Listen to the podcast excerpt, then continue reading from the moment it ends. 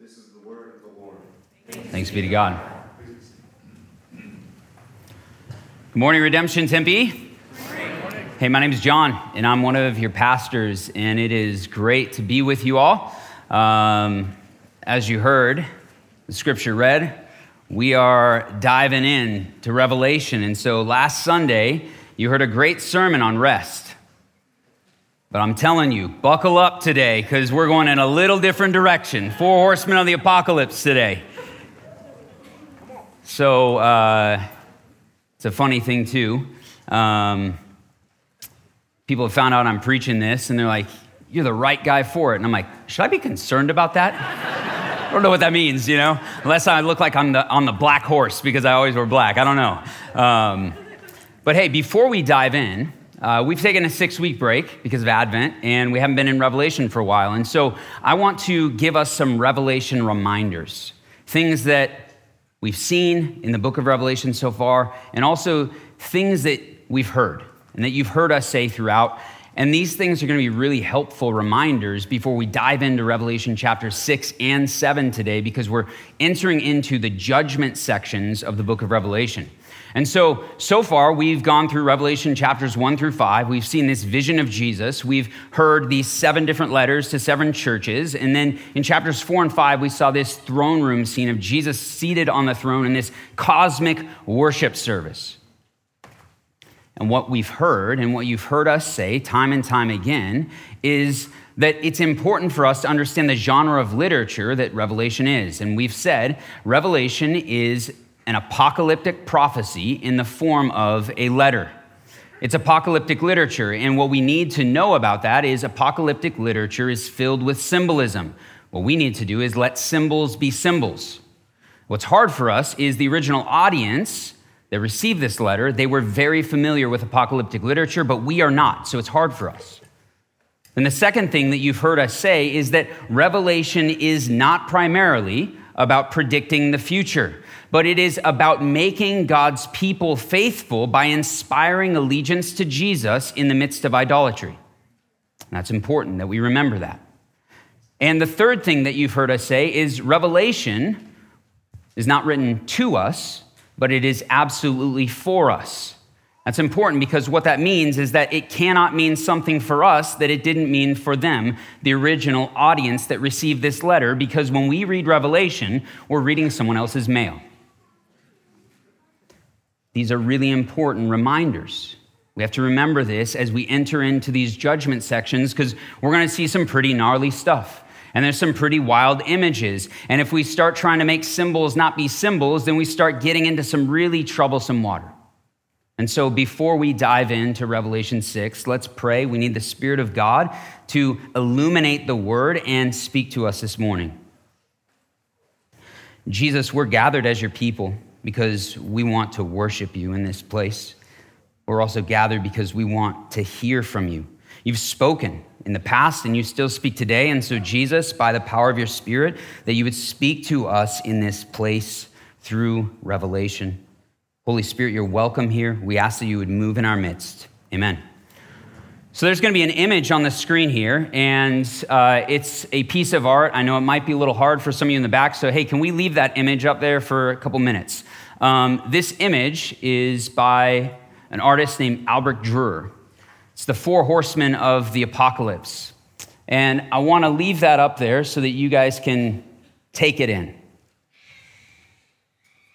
This image is a depiction of the very section in our passage in Revelation today.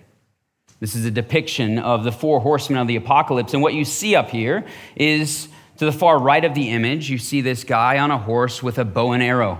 Then you see the rider next to him with the sword up who's committing acts of violence.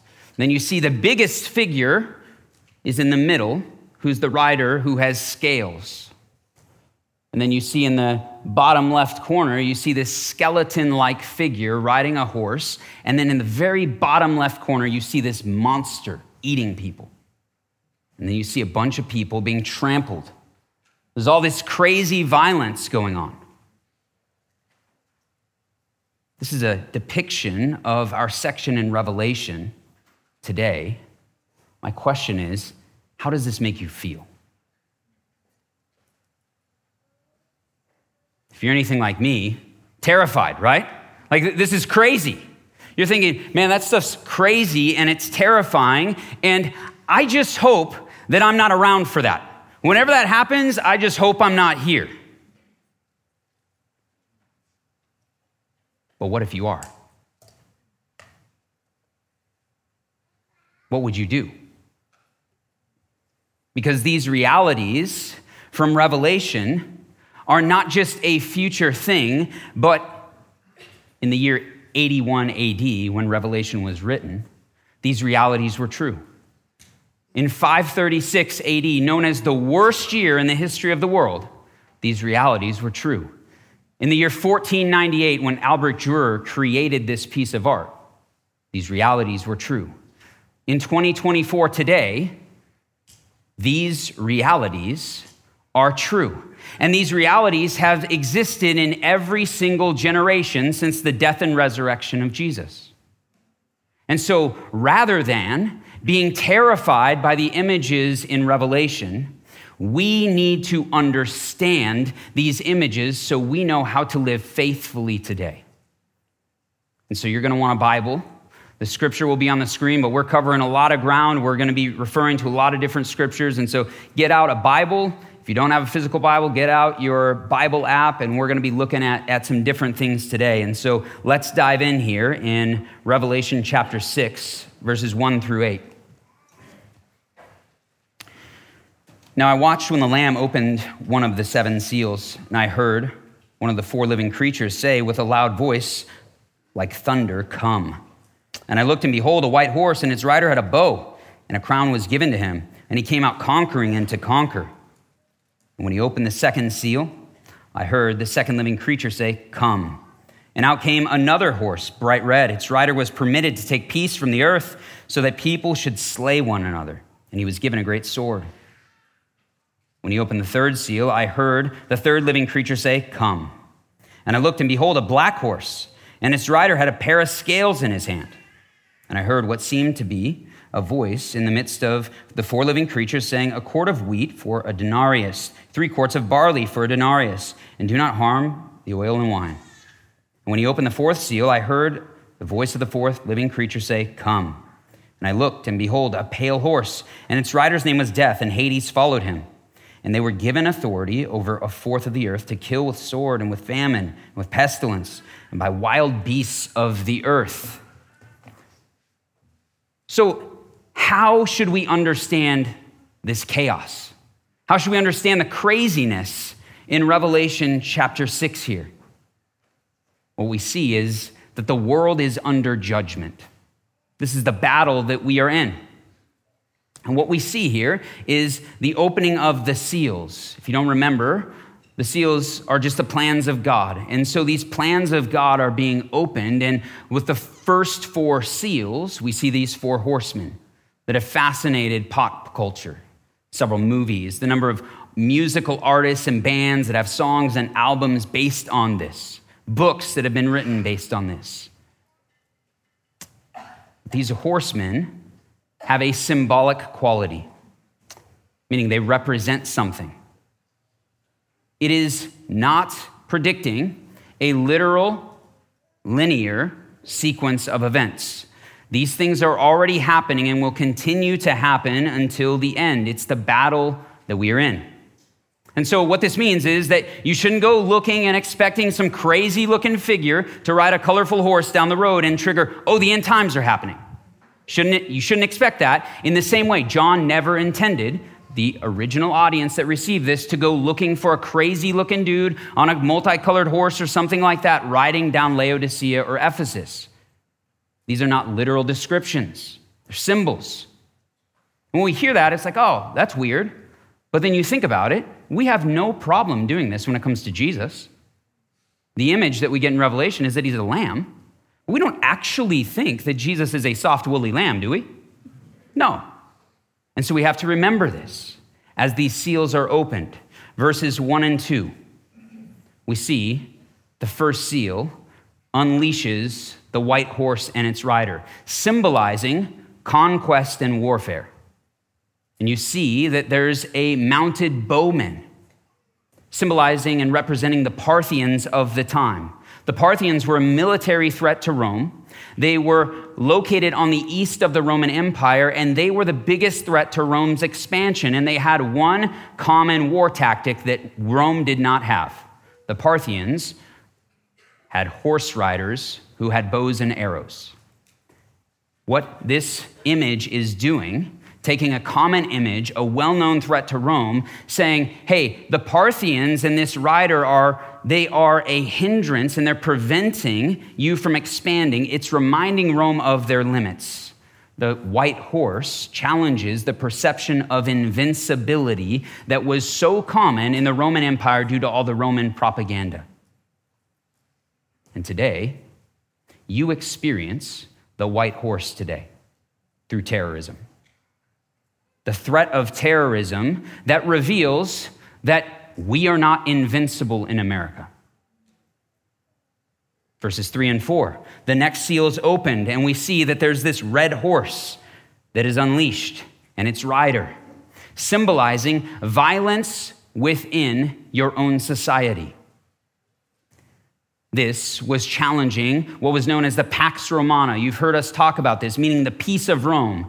That it was believed that Rome, that Rome would usher in peace and experience this season of peace that the emperor was responsible for, that the emperor could bring peace. But it actually wasn't peace. It was an illusion of peace, and it came at a cost the cost of the bloodshed and death of many, many Christians in the empire, but also this peace of Rome didn't last.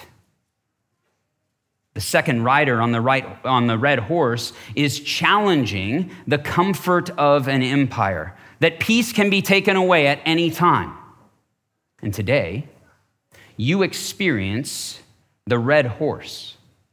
When your child comes home from school and you say, How was your day at school? and they tell you that they had an active shooter drill at school. It's the red horse that is riding all over our world today violence, the peace that is taken away from the earth.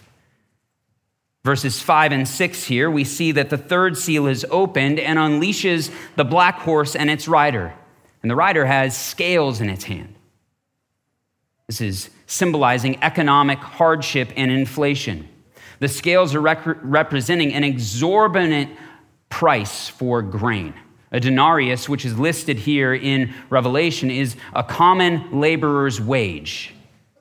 And the wage can no longer actually afford grain and food. See, this rider is exposing in Rome the failure of the economic system to provide for its own people. The black horse challenges and confronts the limits of every economic system in the world. And today, you experience the black horse. Inflation? Anybody know anything about that? You gone to the grocery store recently? A 20% increase in the cost of groceries in a year. Gas luckily have come down for a little season, but gas very, very high as well.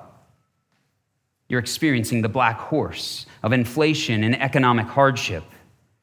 Verses 7 and 8, the fourth seal is opened. And we see that it's the pale horse whose rider is death, symbolizing the reality that death is coming for everyone through the various means, whether it's violence or famine or sickness here, but everyone's life has an expiration date. Every one of us in the room, we will die. And today, there's not a single person sitting in this room that has not been affected by death, and it rattles you to your core. And it's a reminder that it's coming for you. Well, it doesn't stop there. You guys need a breather? Like I said, I know this is a really light sermon today. We got two more seals still. All right, let's continue. Verse 9. Pick up. When he opened the fifth seal, I saw under the altar the souls of those who have been slain for the word of God and for the witness they had borne. They cried out with a loud voice, O sovereign Lord, holy and true, how long before you will judge and avenge our blood on those who dwell on the earth? Opening of the fifth seal, what we see here reveals the martyrs. those who have been killed for their faith in Jesus, and they're crying out to God. And what we've got to remember is by the time Revelation is written, there's been widespread persecution that has broken out against God's people, against Christians. We heard it, if you remember, back with the letter to the church in Pergamum, Antipas had been killed for his faith. Stephen, the first martyr in the book of Acts, has been killed in Jerusalem. James has been killed in Jerusalem. The churches in Smyrna and Philadelphia that I preached on were under persecution. And Nero, the emperor, has been crucifying followers of Jesus, feeding them to wild animals and burning them alive. The martyrs, the fifth seal, is challenging the perspective of the world. The perspective of the world is man, your faith in Jesus leads to a loss, so abandon it. Give up on your faith in Jesus for security on earth. But then the fifth seal is open, and the martyrs challenge it and say, No, the faithful on earth who suffer for Jesus. They are the ones who find rest and security in the kingdom to come with Jesus, while the rest of the world that experiences so much security now comes under the judgment of God. And they will be disturbed. And today, you and I know that there are people around the world who are suffering for their faith in Jesus, who are crying out, How long, O Lord? You and I in this room, when we have suffered because of sin and because of injustice and because of oppression in the world, we cry out, How long, O Lord? But yet, the martyrs aren't given an exact answer. They're not given an exact timeline, but here's what we know. Revelation gives us the answer because we know when we cry out, How long, O Lord? we're told, Not forever. There is a day coming, not forever, that suffering will cease. The sixth seal is opened in, in uh, verses 12 and 15. 12 through 15. When he opened the sixth seal, I looked, and behold, there was a great earthquake, and the sun became black as sackcloth. The full moon became like blood, and the stars of the sky fell to the earth, and the fig tree sheds its winter fruit when it's shaken by a gale. The sky vanished like a scroll that is being rolled up, and every mountain and island was removed from its place. Then the kings of the earth and the great ones, the generals, the rich, powerful, and everyone, slave and free, hid themselves in the caves and among the rocks of the mountain. The opening of the sixth seal reveals the day of the Lord as the prophets of old predicted. It's that judgment is now intensifying prophets like Joel in Joel chapter 2 and Amos chapter 8 and Isaiah chapter 13 said that this day would come, known as the day of the Lord. And what we see here now is there's these cosmic signs that seem very strange. And this is where you get into blood moon stuff, all of that. These cosmic signs are existing to say, there's a response that is demanded from every single person in the world. Every single person is going to come under judgment. And that's what these cosmic signs are symbolizing. And here's how we know that there are seven groups of people listed here from the kings to the rulers, all the way down to the slave and the free. Seven groups of people. The number seven is symbolic for something all through the book of Revelation, symbolizing completeness. The totality of humanity, the complete humanity will come under the judgment, and everybody will be judged for their sin, which is why you see here in verse 15, everyone's hiding. They're running and they're fleeing to the caves because they're hiding because they know that they can't stand under the judgment of God. So these six seals are opened, and it's the beginning of the judgment that we're now going to see throughout the next several chapters over the next several weeks. We hear this, and, it begs the question why do we need to hear this message about judgment?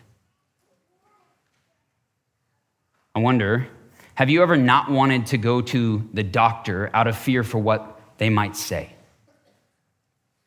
I know for me, this was true a couple years ago. My whole adult life, I've been plagued by sinus issues, ongoing sinus infections, chronic sinus infections. And, and so I was going to see my doctor. And my doctor's like, yo, you are so messed up, we can't help you. You got to go to an allergist, and maybe the allergist can help you. I'm like, okay. So I go to the allergist, and the allergist is like, man, we tried helping you, but your sinuses are messed up. You got to go to an ENT. So I go to the ENT, and I'm dreading going to the ENT. I'm like, man, I don't want to go to the ENT because the last thing that I want to hear, I don't want to be told I got to have sinus surgery. Because I've known several people who have had sinus surgery, and it's terrible. Well, I go to the ENT, they do a bunch of tests, and they say, man, your sinuses are really messed up. uh, you need sinus surgery. I'm like, oh my gosh. They're like, but you don't just need one. You actually need three different surgeries all at once. We call it the trifecta of sinus surgery. like, man, are you kidding me? Like, this is the last thing I want to hear. But I needed to hear it if healing was going to happen. And as we come to Revelation, and as we hear the judgment in Revelation, it's like going to the doctor, right? We don't, we don't want to hear about the judgment. You know what? We actually need to hear it. If the world is ever going to experience healing from sin and all of the evil and all the oppression that exists in the world, we need to hear this. What are these images trying to do? It's one of the questions we've said that you need to ask when you read Revelation. What are these images trying to do? Which makes us ask the question how should we respond to this? How should we respond to these seals, the six seals that we've just heard? We need to wake up. The response is that we need to wake up. Wake up and allow yourself to be disrupted by these really jarring graphic images. That you need to wake up and allow yourself to be disrupted by the reality that you cannot find comfort or security in any nation, economy, place, person, or in your own health. Waking up is crucial. This is important because it is easy to become complacent and to be lulled to sleep by the idolatry in our society the idols of sex, money, power, politics, consumption. It is easy to all of a sudden drift and fall asleep, and yet these images are meant to jar us and say, Wake up! Wake up! And it's not just these images, but this is literally the message that we preach through with the seven letters to the seven churches. Warning complacent Christians not to compromise their faithfulness to Jesus in the midst of the empire and the beastly powers of the world. And so the first horseman comes and says to you, Wake up, your nation isn't invincible. And the second horseman says to you, Wake up, your peace can be taken away at any time. And the third horseman says, Wake up, economic prosperity and financial security cannot save you. And the fourth horseman says, Wake up, death is coming for you. And the fifth seal is opened and says, Wake up, be willing to be a martyr. It is worth it to suffer for your faith in Jesus. And the sixth seal is opened and says, Wake up. Every single person who falls under these cosmic signs will be judged. Wake up. And you have a decision. Decide. Are you going to follow the way of the world that leads to destruction? Or are you going to follow the way of Jesus that leads to new creation? There's a decision. But if you're anything like me, there's a tension when you read Revelation. And some of you are like, man, that sounds good, but this, this stuff is still pretty gnarly. And I don't know how to make sense of God in the midst of it. Like, where is God in all of this? I think that's an honest, valid question that we all have to wrestle with. It's the tension of Revelation. And one of my favorite uh, scholars on the book of Revelation, a biblical scholar, his name is Craig Koester. He answers this question and summarizes the answer this way. It'll be on the screen. It's a little bit long quote. He says, These chapters here in Revelation, they don't explain why there's evil in the world but that there are numerous forces at work in the world. At the same time, the world is the arena where Satan operates, and human sin wreaks havoc. And in these visions of violence that we're seeing, it, it is created by the beast and its allies. This is important, who are not agents of God, but opponents of God. Instead of offering us an explanation for evil, Revelation 6 is designed to bring repentance and faith by unsettling complacent readers like the letters to the churches in Sardis and Laodicea. What he's saying here is when we come to the judgment and the tension that we feel, the judgment of God, what we see in Revelation is it functions much like the judgment in Romans chapter 1, verses 18 to 32. Couple places will be on the screen here, like in verse 26, where we see God's judgment on uh, unleashed here in, in these passages. And in this verse 26, God gave them up to dishonorable passions. He gave them up. Verse 28, God gave them up to a debased mind to do what ought not be done. God gave them up. And so when we're reading Revelation, it's important that we understand how God's judgment is working. The judgment of God here is where God hands people over and gives them over to what they want to do and says, okay, I'm going to allow you to experience all of the destructive consequences of your behavior and your sin and what you have chosen to do. But Him giving people over is with the hope that people would wake up and turn to Jesus in repentance so that they could be saved and enter into the new creation. It's God giving people up. I don't know if you've ever watched Dr. Phil, whether you like him or not, but when he sits down with someone, he asks everybody the same question. What question does he ask? Anybody know? Yes. He says, How's that working for you?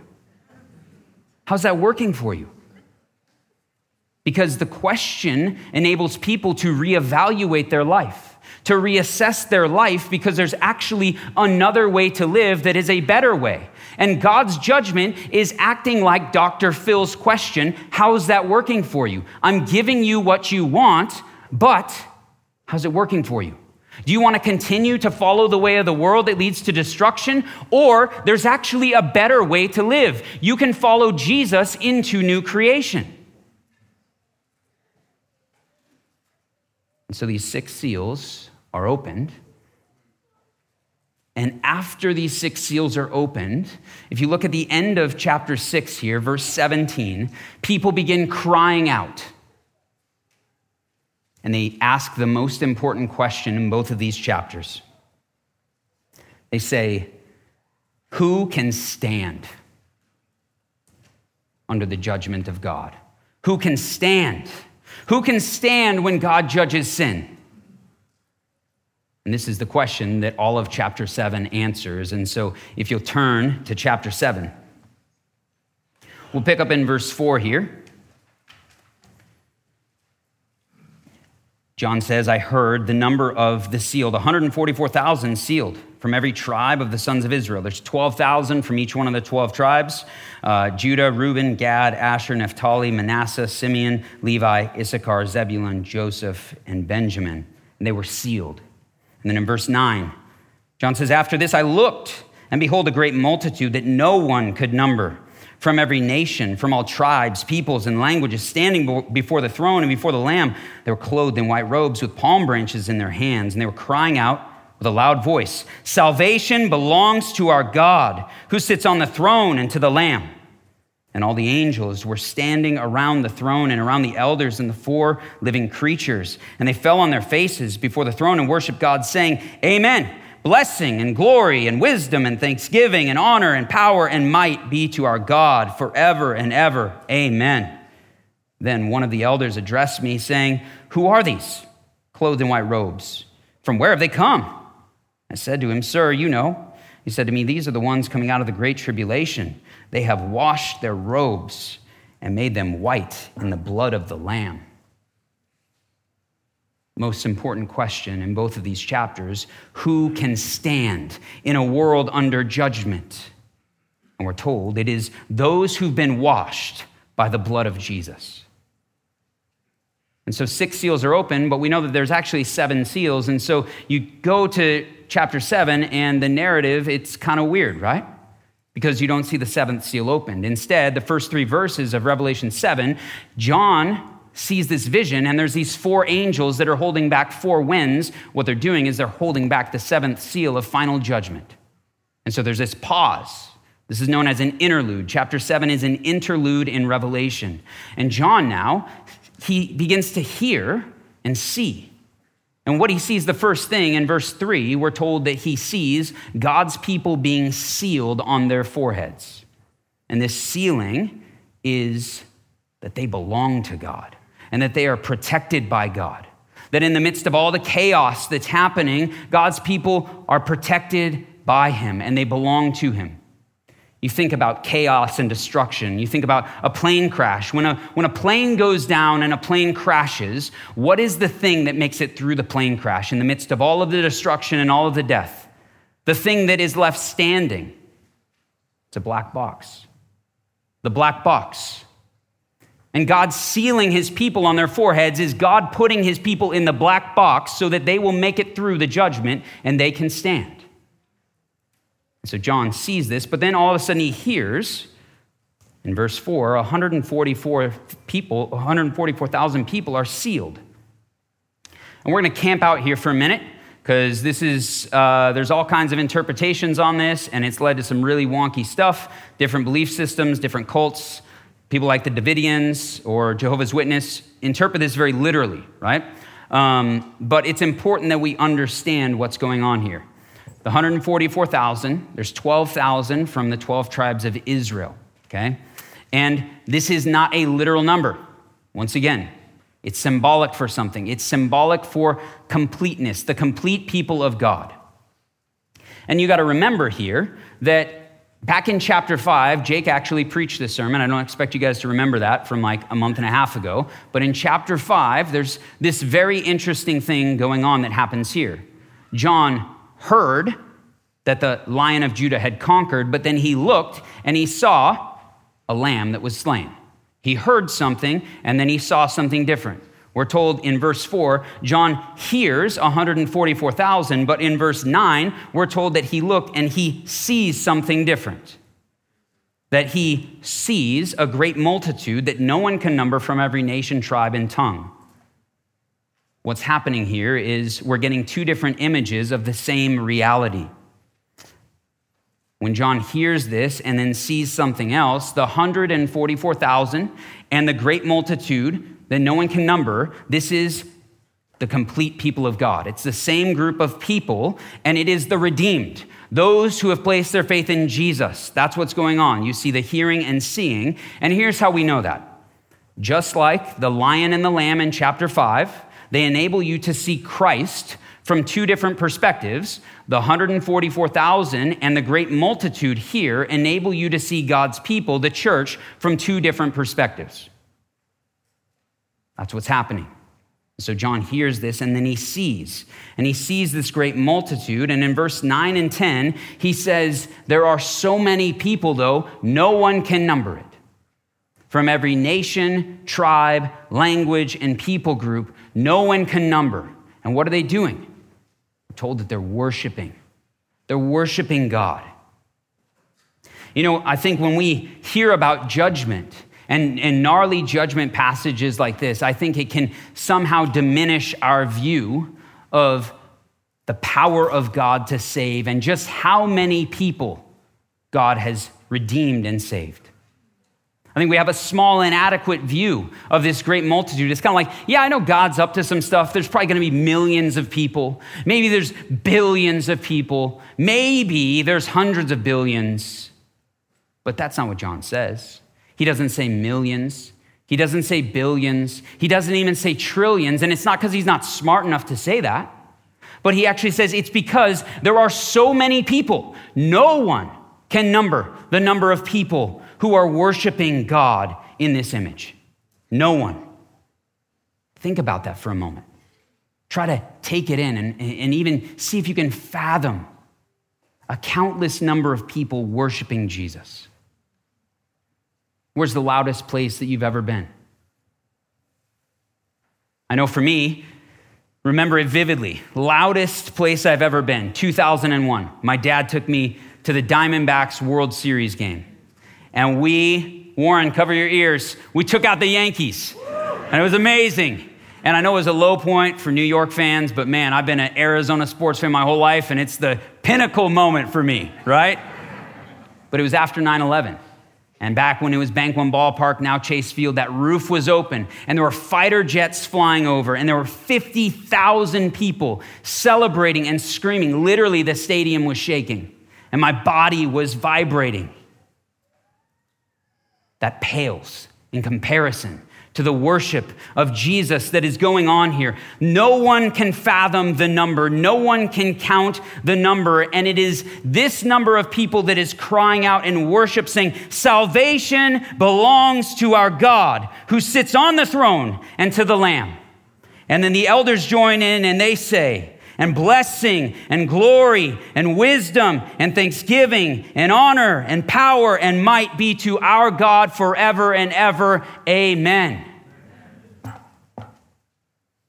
But while this worship service is happening, one of the elders turns to John and says, Hey, John, who are all these people wearing white robes? Where did they come from? Who are these people who have come out of this great tribulation and suffering? And how did they make it through? We're told here, John says, all of these people are those who have been washed by the blood of Jesus. They are the redeemed people of God. And they're wearing white robes not because they've lived perfect, holy, sinless life, but they are wearing white robes because they have been washed by the blood of Jesus, and they have been rescued from their sin, and they have been cleansed, and their sins have been removed. See, you read this section about judgment, and every one of us is forced to, an- to ask the exact same question that all of the people crying out at the end of chapter 6 ask Who can stand? Who can possibly stand when we see all of this judgment and all of the power of God? And you say, Who can possibly stand under this judgment?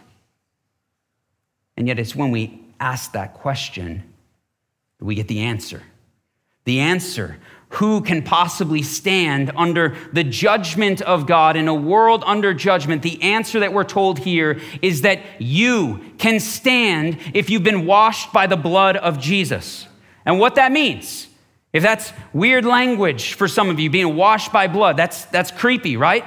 That's the language the Bible uses, but maybe that's weird. All that means is if you have surrendered your life to Jesus, meaning given your life to Jesus, you have been washed by the blood of Jesus. And you are not just able to stand in a world under judgment, but you are able to stand in the very presence of the living God.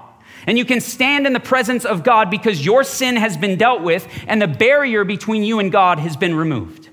This is the gospel. This is the beauty of the gospel that if you surrender your life to Jesus, you will be cleansed, meaning you're washed and made clean. You are fully forgiven, past, present, and future of everything you have ever done. And what that means is that your life is no longer defined by what you've done or what you do, but your life is defined by what Jesus has done. That is the good news of the gospel. And yet, hearing that, some of you are here this morning, and what I know is that you feel unworthy of being here. Some of you feel dirty because of what you've done or because of the things that have been done to you. And you hear this and you feel unworthy and you feel dirty, almost like back away. But the blood of Jesus washes you and makes you white as snow, meaning you are clean. But the blood of Jesus doesn't just cleanse you. We're also told here that it rescues you, that you have been rescued, that you were once a prisoner to sin, that you were enslaved to it, but now you have been freed from sin and all of its effects, and Jesus has given you a new life. And it is not a life of slavery, but it's a life of freedom. And you're not just rescued, but you're also sealed. That Jesus seals you. And what that means is you belong to God. You are his beloved. And you're not just sealed with a mark on your forehead, you are sealed with the very Holy Spirit of God, who is your guarantee, meaning your salvation is secure. This is the good news for us, church. You don't need to live in fear of these images. You don't need to live in fear of judgment because your sin has been dealt with. You can stand in the presence of God and you can stand in a world where there's chaos and evil today. What I know is that some of you are here, and by your own words, you would say, I'm not a Christian. And you're here for a variety of reasons. Some of you, you're skeptical. And you're like, man, I don't, I don't buy this Bible stuff, this Christianity stuff. I don't even know, I don't even know about this guy Jesus, and this sermon's crazy. And maybe that's you. And if that's you, we're glad you're here. But there's a reason why you're here this morning, and we believe that God has brought you here. You said yes to the invitation, you stumbled through these doors. Whatever it is, you're here for a reason. It's not a coincidence. Others of you, you came here this morning and by your own words, you're not a Christian, but you feel desperate because you're searching for peace and nothing in life is giving it to you. You feel hopeless. You feel at the end of yourself and at the end of your rope, and yet you're here this morning. Others of you, others of you have been coming around for a while and you've been going through the motions. Maybe you got one foot in, one foot out, but you haven't surrendered your life to Jesus.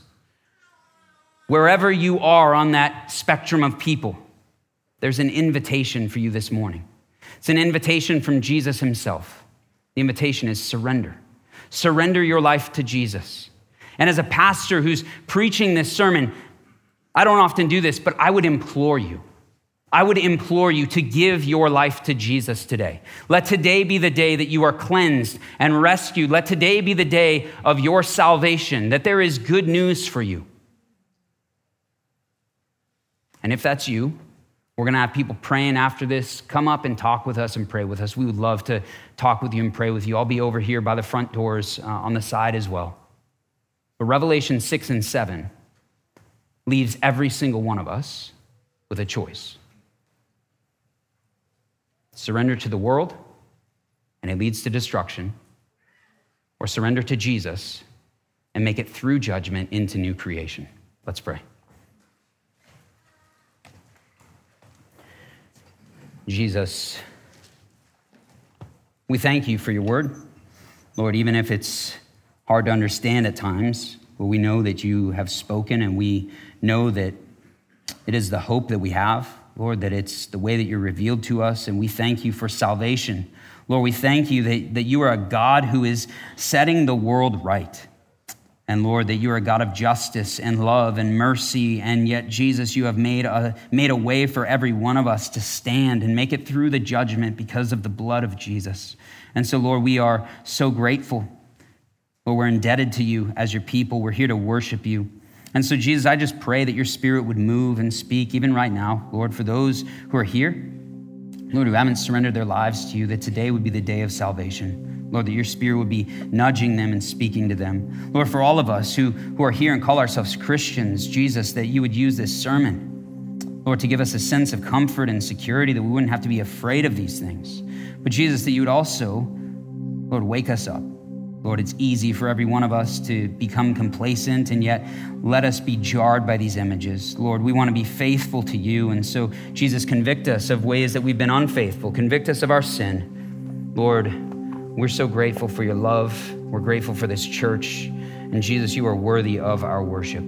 Amen. So now we move into our time of response, and we're going to respond in, in four different ways. We're going to sing, and I encourage you to sing loudly because Jesus is worthy and it prepares us for that picture of what's coming in Revelation. We also respond by giving. This is a way that we respond to the grace that God has given us. We believe God's given us everything that we have and need, and so we give freely to partner with Him and His mission in the world. There's giving boxes uh, on, uh, on your way out by the doors. Also, you can give online. We also respond by prayer. If you want prayer, if you have anything going on you want to pray for, if you want to, to come, you want to surrender your life to Jesus, if you want prayer for sickness or healing, or you just need, man, someone to cry with, come pray with us. We'd love to pray with you. There will be men and women on both sides of the stage up here. And lastly, we respond by taking communion. We do this every week because we believe that the gospel is central to all of life and we need Jesus. And so these elements represent Christ's body that was freely given for us. It's the bread and the wine or the juice represents Christ's blood that was shed for us. And so I want to invite you to participate in responding to God and come forward and take communion when, we're, when you're ready.